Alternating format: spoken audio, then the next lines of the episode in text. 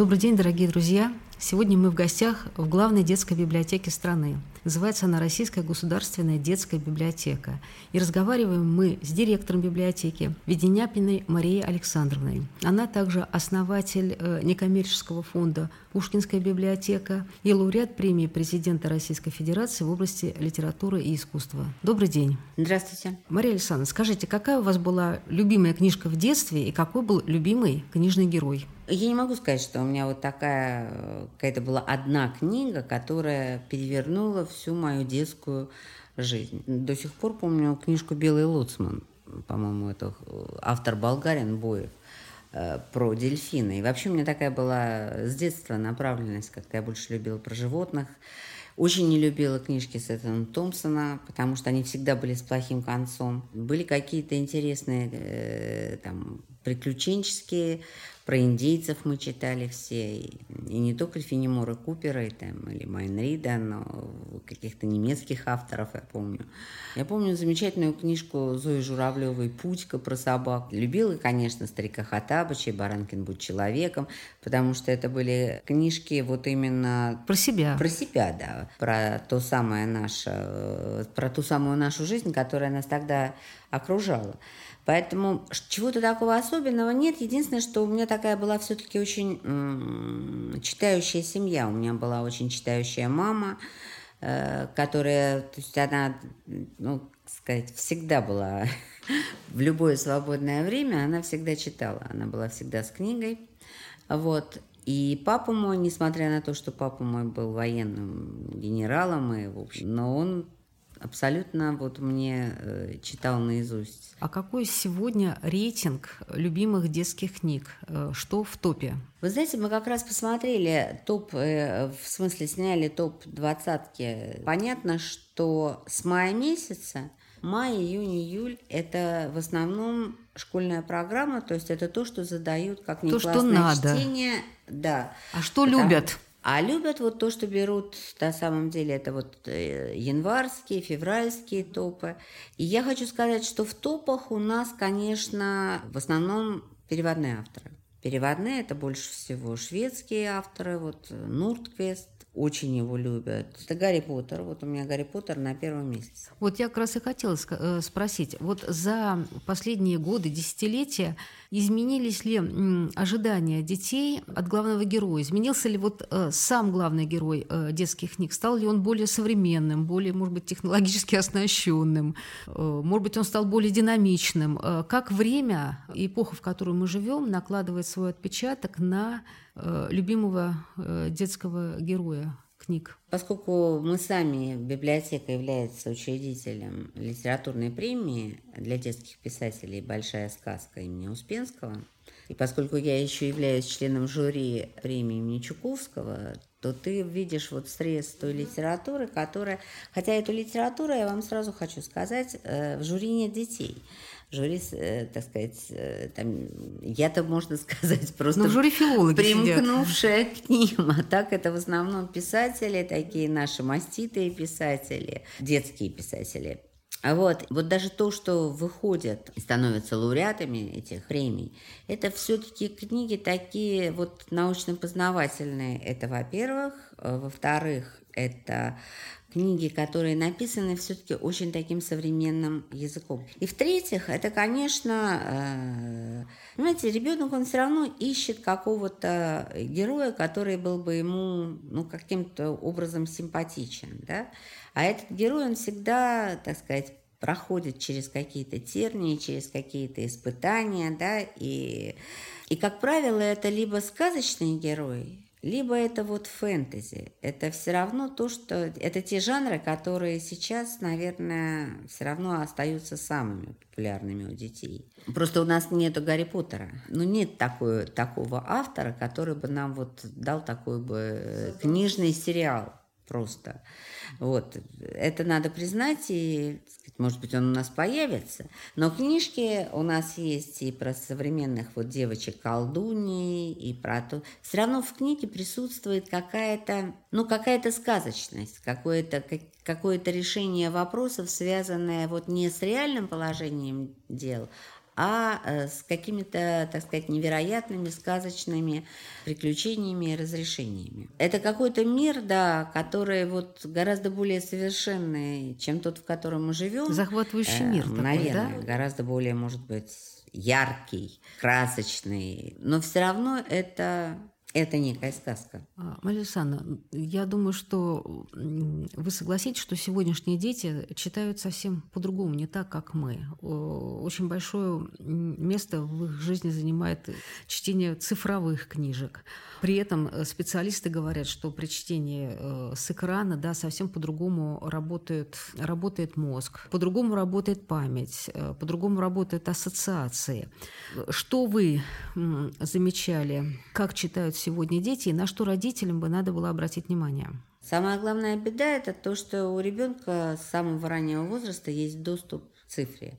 Это, понимаете, это мы уже никуда от этого не денемся. То, во всяком случае, может быть, это такое мое консервативное мнение, что чем позже э, ребенок будет с этими гаджетами управляться, даже не столько управляться, сколько именно смотреть и оттуда черпать какую-то информацию. Почему? Потому что действительно психика ребенка, психика именно, она не готова к восприятию то, того объема информации, который дается в цифровом виде. Он не может ее переварить. От этого потом, понимаете, получаются все эти проблемы с дислексиями, э, когда ребенок плохо говорит, когда он плохо пересказать может, э, когда он не понимает той информации, которая, которую ему надо понять в определенном возрасте. Почему? Потому что, так сказать, с детства он привык к этому бесконечному смену, смене кадров. Вы понимаете, сейчас дети не умеют и не могут медленно читать и медленно воспринимать всю информацию, которая заложена в тексте. И родителям на это сейчас современным не хочется тратить время. Они э, тоже уже другие. Если эти родители, они поколения там X, да, теперь нынешние, я уж не знаю, Z или букв уже не хватает в английском алфавите, чтобы как их назвать, тех, которые сейчас совсем маленькие – Поэтому у этих родителей, да, у них э, растут вот такие цифровые дети. Это плохо, э, потому что хотя бы что-то, хотя бы как-то надо детей, э, я не знаю, там, чтение на ночь, какие-то 15 или 20 минут днем.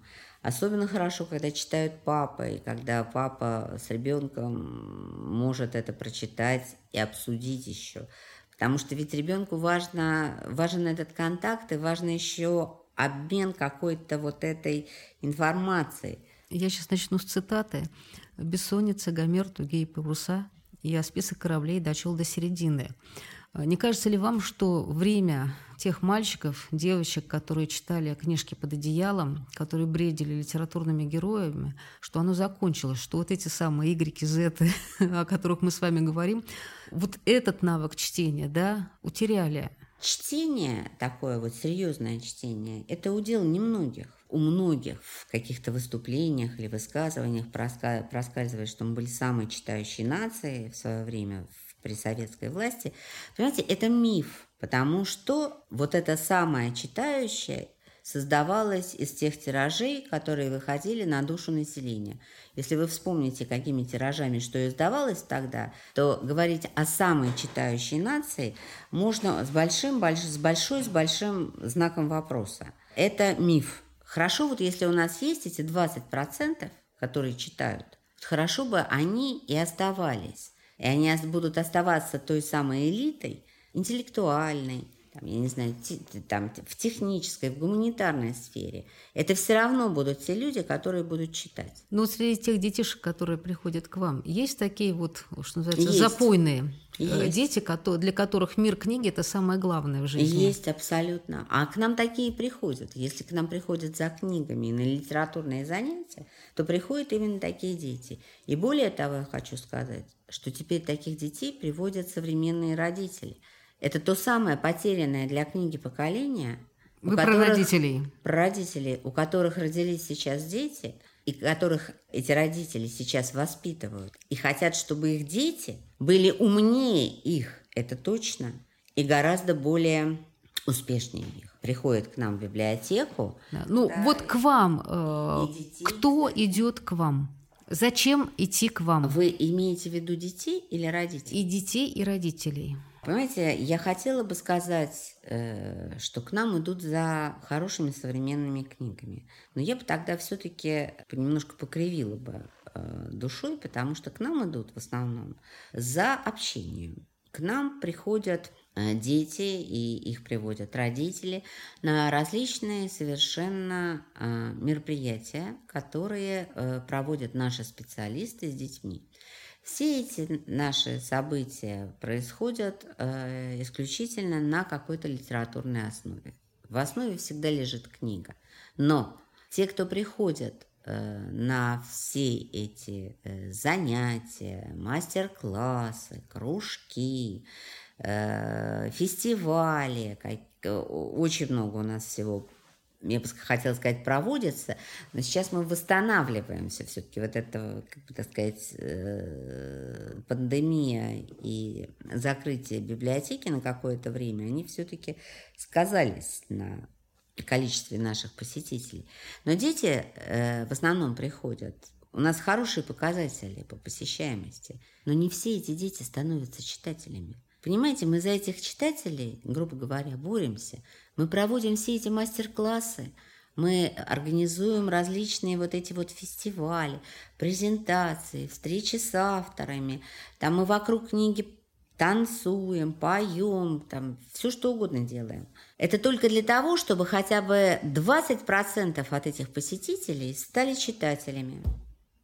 А вот я сейчас задам такой провокационный вопрос. Вот кто-то скажет, а зачем нам библиотека? Все есть в сети. Что вы скажете этому человеку? Ну, я скажу, ну, я э, грубо бы сказала, потому что, как бы так сказать, э, в сети масса информации и масса всего, что не проверено, что выложено, ну, не знаю, с ошибками, еще с чем-то. Я бы не стала, так сказать, это сравнивать. Если э, мы говорим о чтении текста – это одно. Это вот как бы цифровая книга и книга традиционная на бумажном носителе. Если мы говорим о том, чтобы получить информацию из интернета и написать о чем-то, какой-то разбор какого-то литературного произведения, то вот тут мы можем наступить абсолютно на грабли, которые треснут нам по лбу просто.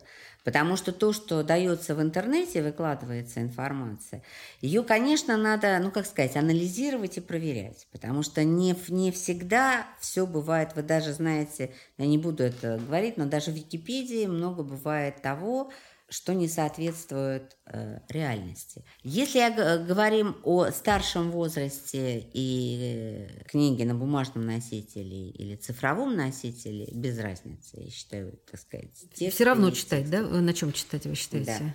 Другое дело, зачем они приходят в библиотеку? Зачем? После 10 лет они хуже приходят в библиотеку. Это не только статистика нашей библиотеки, и не только статистика российских библиотек. Это мировая статистика. Потому что когда начинается подростковый возраст, у ребенка появляется масса совершенно альтернатив.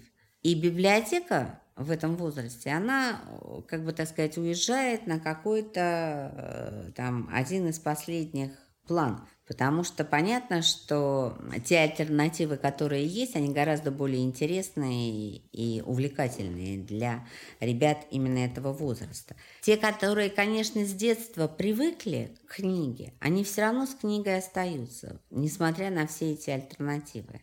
Просто меняется, естественно, круг чтения, да, меняется круг тех, с кем ты хочешь поговорить об этой книге.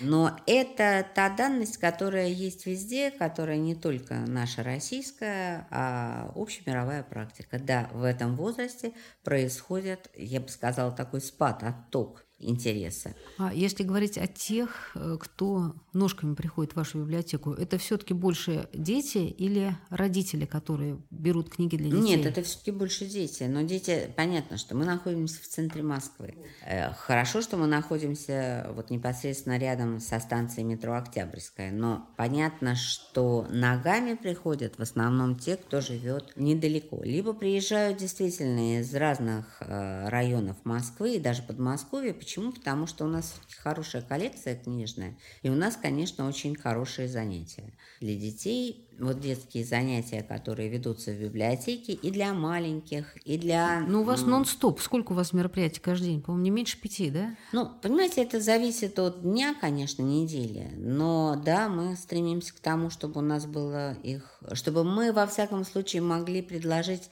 для разного возраста детского. А вот вы сейчас сказали о том, что вы, у вас есть своя служебная собака, которую вы читаете Не, у нас книжки. не служебная собака. Нет, а какая собака? Нет, у нас собака... Ну, в том смысле, нас, что она служит вам. Э, она нам служит, служит ее, э, наверное... У нас не одна собака, потому что две их приходят к нам, по вторникам и четвергам у нас действительно идут вот эти занятия «Читаем с собакой». Это на самом деле называется вся история канистерапия.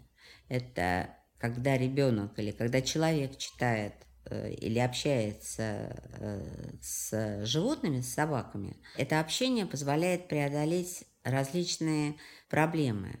Это связанные с психикой, с эмоциональными какими-то вещами. Мы используем это для детей. Там у нас идет запись, там по полчаса они читают и общаются с этой собакой. Это собаки не собаки сотрудников или там. Это специальная э, организация, в которой есть специально обученные собаки. Они не приходят в намордниках не приводят этих собак в намордниках. Эти собаки просто, они исключительно расположены к детям, к людям.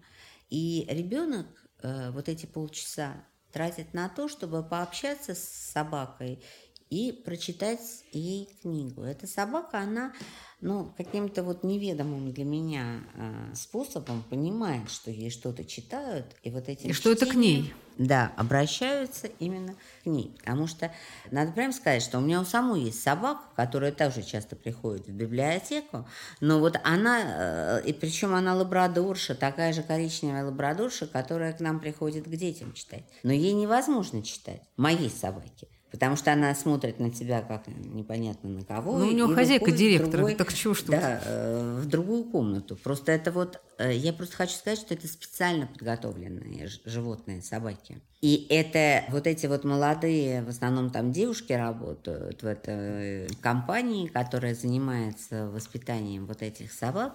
И когда ребенок читает им, понимаете, он исключительно расслабляется, у него нет никаких тормозов, он не боится. Не боится, что ему сделают замечания, что его оборвут, что его будут поправлять. И от этого, э, то есть вот это самое главное в этих занятиях. А какие у вас еще есть ноу-хау по затягиванию, э, по затягиванию детей в чтение? Это не наше ноу-хау, это мы подсмотрели в Финляндии, это я сразу говорю. У них, правда, вот эти собаки, они у них на удовольствии находятся в библиотеках.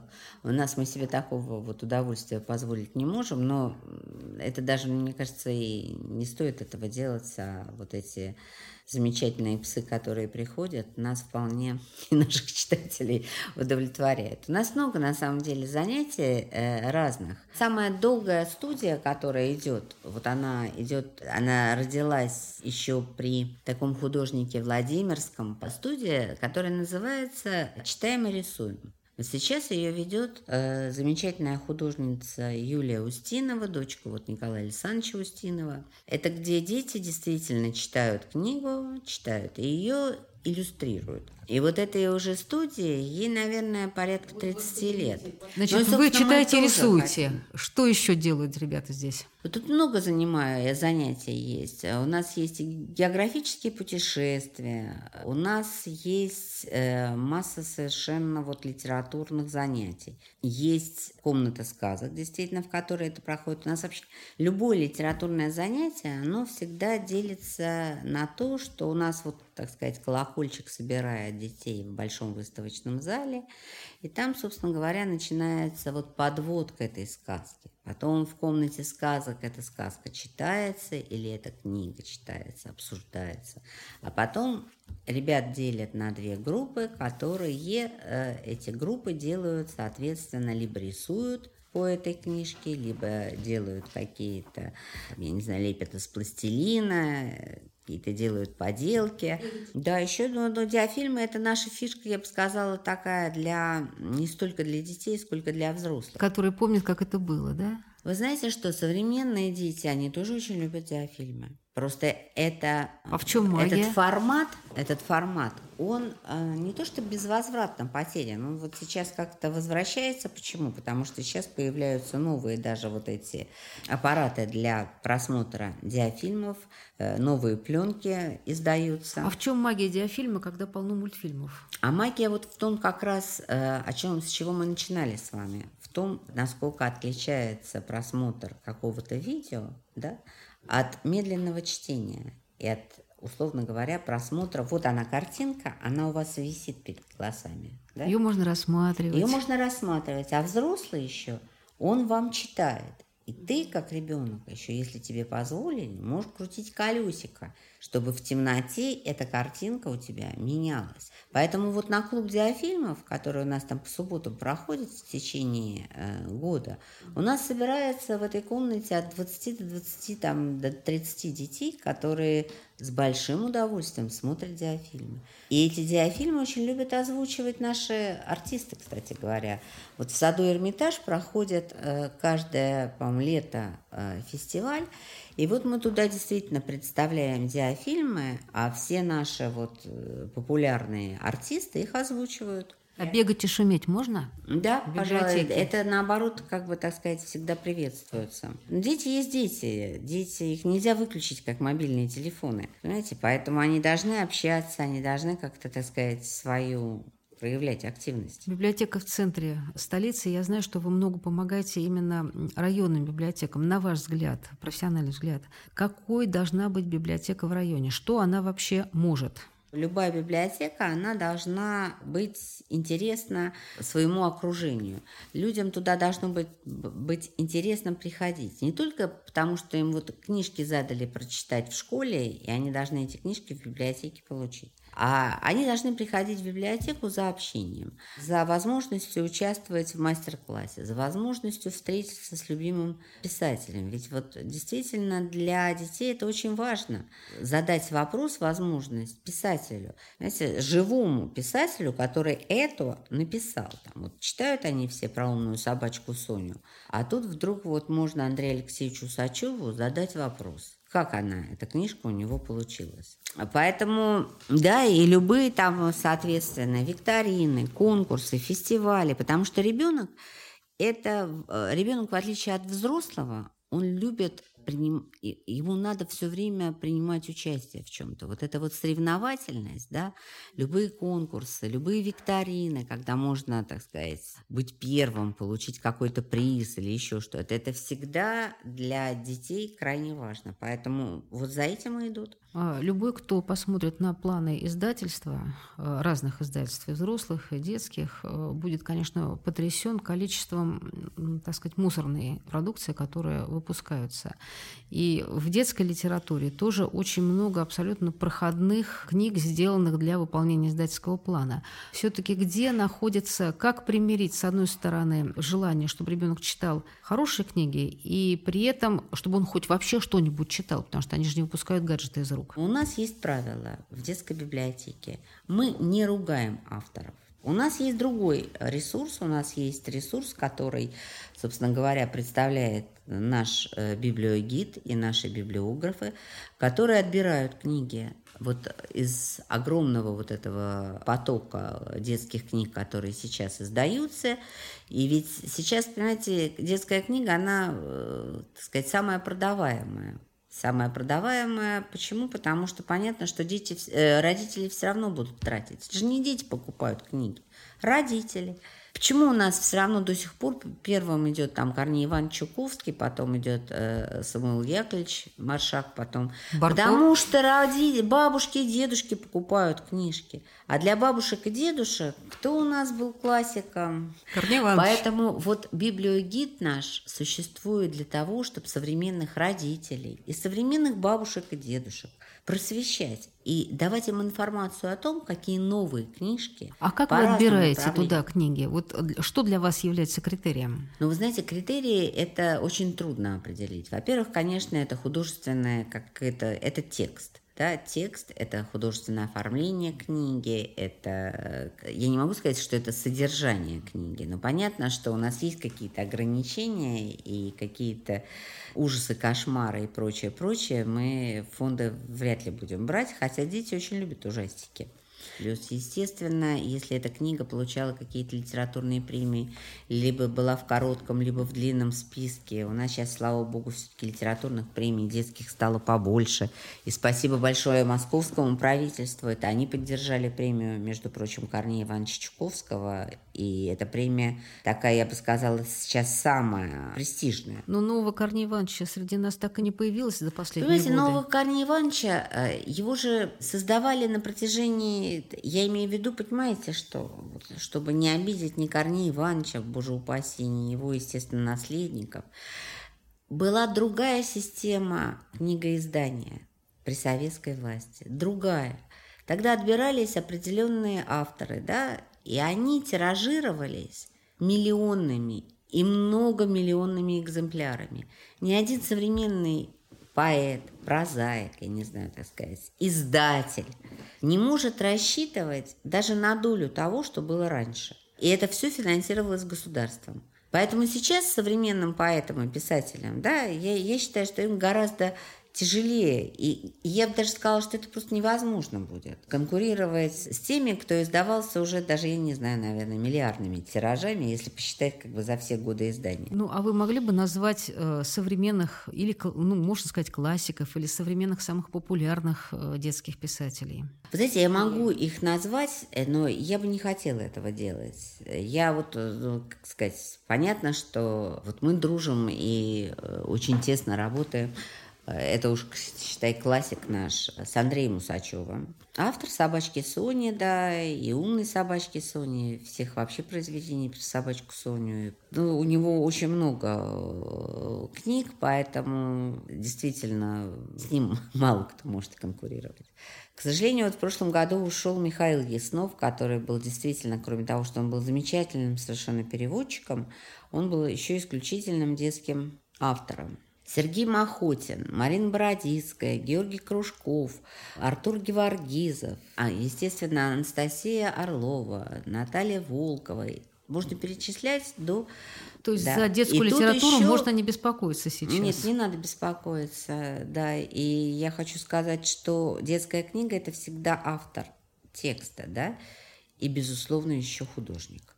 И вот это вот тоже нельзя упускать э, никогда, потому что у детской книги всегда есть два автора. И художник иногда бывает, ну не то чтобы важнее автора текста, но это всегда иллюстрация, она идет наравне с текстом. А с художниками вы тоже дружите? Да, мы дружим, мы дружим очень, я бы сказала, продуктивно, потому что у нас все время идут выставки художников. И вот сейчас будет открываться выставка Игоря Олейникова и э, Татьяны Мавриной. Это два наших художника, которые получили золотую медаль Андерсона. Это самая большая награда международная в области детской литературы.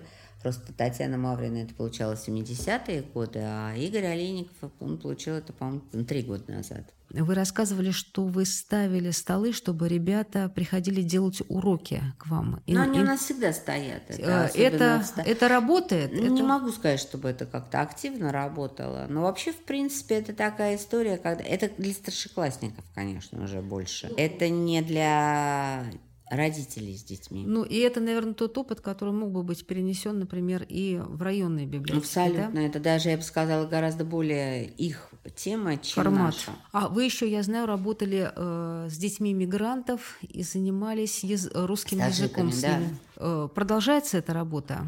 Но она практически, мы ее все-таки старались передать э, московским библиотекам у которых есть возможности и по помещению, а главное, что часть библиотек находится вот в жилых районах, потому что вот э, в, центр Москвы как бы собирать детей, которые приезжают с родителями, естественно, это сложновато, а гораздо проще это делать вот в определенных округах Москвы. То есть инициатива пошла в, инициативу в Москве. мы постарались передать Москве, потому что эта инициатива такая хорошая, правильная, и все благодарности из школ, куда попадали наши, вот, собственно, выпускники, они говорят о том, что дети были хорошо очень подготовлены. Это не библиотекари их готовили. У нас есть учебный центр, у которого есть лицензия на образовательную деятельность. И этот учебный центр нанимал специальных преподавателей, которые с этими детьми занимались.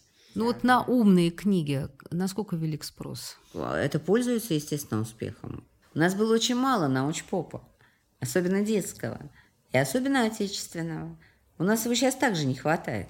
Потому что хороший научпоп, который создан отечественными авторами, его мало. Вот в этом смысле я вам могу назвать не Чапаренко, вот он, собственно говоря, сам э, доктор биологических наук. Вот он сейчас, то он писал книжки про, э, то есть он всегда, так сказать, хороший писатель. Он писал и о Пушкине, у него были книги, для детей именно. А сейчас он вот пишет книги там о клетке, например. Э, и это действительно, я считаю, такая вот, такой хороший вклад именно отечественного ученого в развитие научно-популярной литературы. А, мы знаем, что вы по образованию японист. Да. И мы знаем, что э, любой иностранный язык, он, конечно, особым образом э, формирует и мышление, и взгляд на жизнь.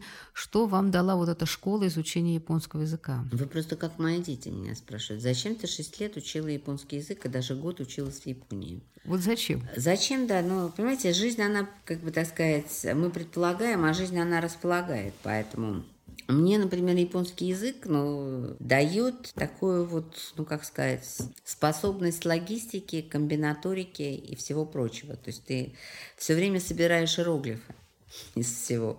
Когда-то говорили, была поговорка «книга лучше подарок». Для вас книга – это что лучшее? Вот без книг мне было бы очень некомфортно на этом свете. А как тогда приучить детей читать? Ваши советы? Палкой нельзя. Мы очень много спорим по этому поводу, потому что есть люди, которые действительно считают, что и школьная программа, что ее действительно надо вколачивать, э, требовать. И, наверное, школьная программа, да, это вот так сказать, без этого а не родители? обойтись, да. А мы-то как раз э, солидарны в том, что с самого раннего возраста надо э, прививать любовь к чтению. Вот любовь это как? к чтению. Как? А, читать самим с детьми. Тратить на это время свое драгоценное, которое, понимаете, большинство родителей у нас не хочет на это тратить. Я в данном случае обращаюсь там к бабушкам, к дедушкам – ну и к молодым родителям, потому что без этого невозможно. Ребенок, он не может вот так просто взять и вдруг сам полюбить книжку. Его нужно подвести к этому и к любви к этой подвести. Тогда вопрос, как вы относитесь к аудиокнигам, которые так популярны? Когда Неплохо я отношусь. Мама включи, совершенно... нажимает на кнопку и уходит из спальни, и ребенок слушает книжку. Ну, понимаете что? Он, конечно, будет какое-то время слушать, но потом он будет слушать другое, а не книжку уже. Поэтому э, мамам я бы посоветовала все-таки э, и папам тоже найти время. И вот эти, понимаете, это 15-20 минут э, перед сном. Но мне кажется, что это не такая большая трудозатрата по воспитанию своего ребенка. Конечно, если это делать механически и смотреть на часы 15 минут, ровно читать, это, конечно, бессмысленность. А читать для того, чтобы провести вместе время, для того, чтобы поговорить об этом, для того, чтобы ответить на вопросы, потому что любая книга, она таит в себе что-то такое непознанное для ребенка еще. Поэтому с ним надо просто проводить время больше. И последний вопрос. Мы с вами сейчас э, находимся в библиотеке в самом центре Москвы. А какой район Москвы для вас самый любимый? Ну, наверное, все-таки вот э, район, ну, центр за Москворечье. Я люблю, так сказать, ну, то, то, наверное, это то, где ты, в общем-то, свое детство правил. И для меня это вот, собственно, Ленинский проспект, Фрунзенская. Библиотека. Это, это библиотека, это мои, да. Я, собственно, и живу рядом с библиотекой. Спасибо огромное. С вами была Веденяпина Мария Александровна, директор Российской государственной детской библиотеки и подкаст «Большой город» Екатерина Данилова. Спасибо, друзья. Читайте книги. thank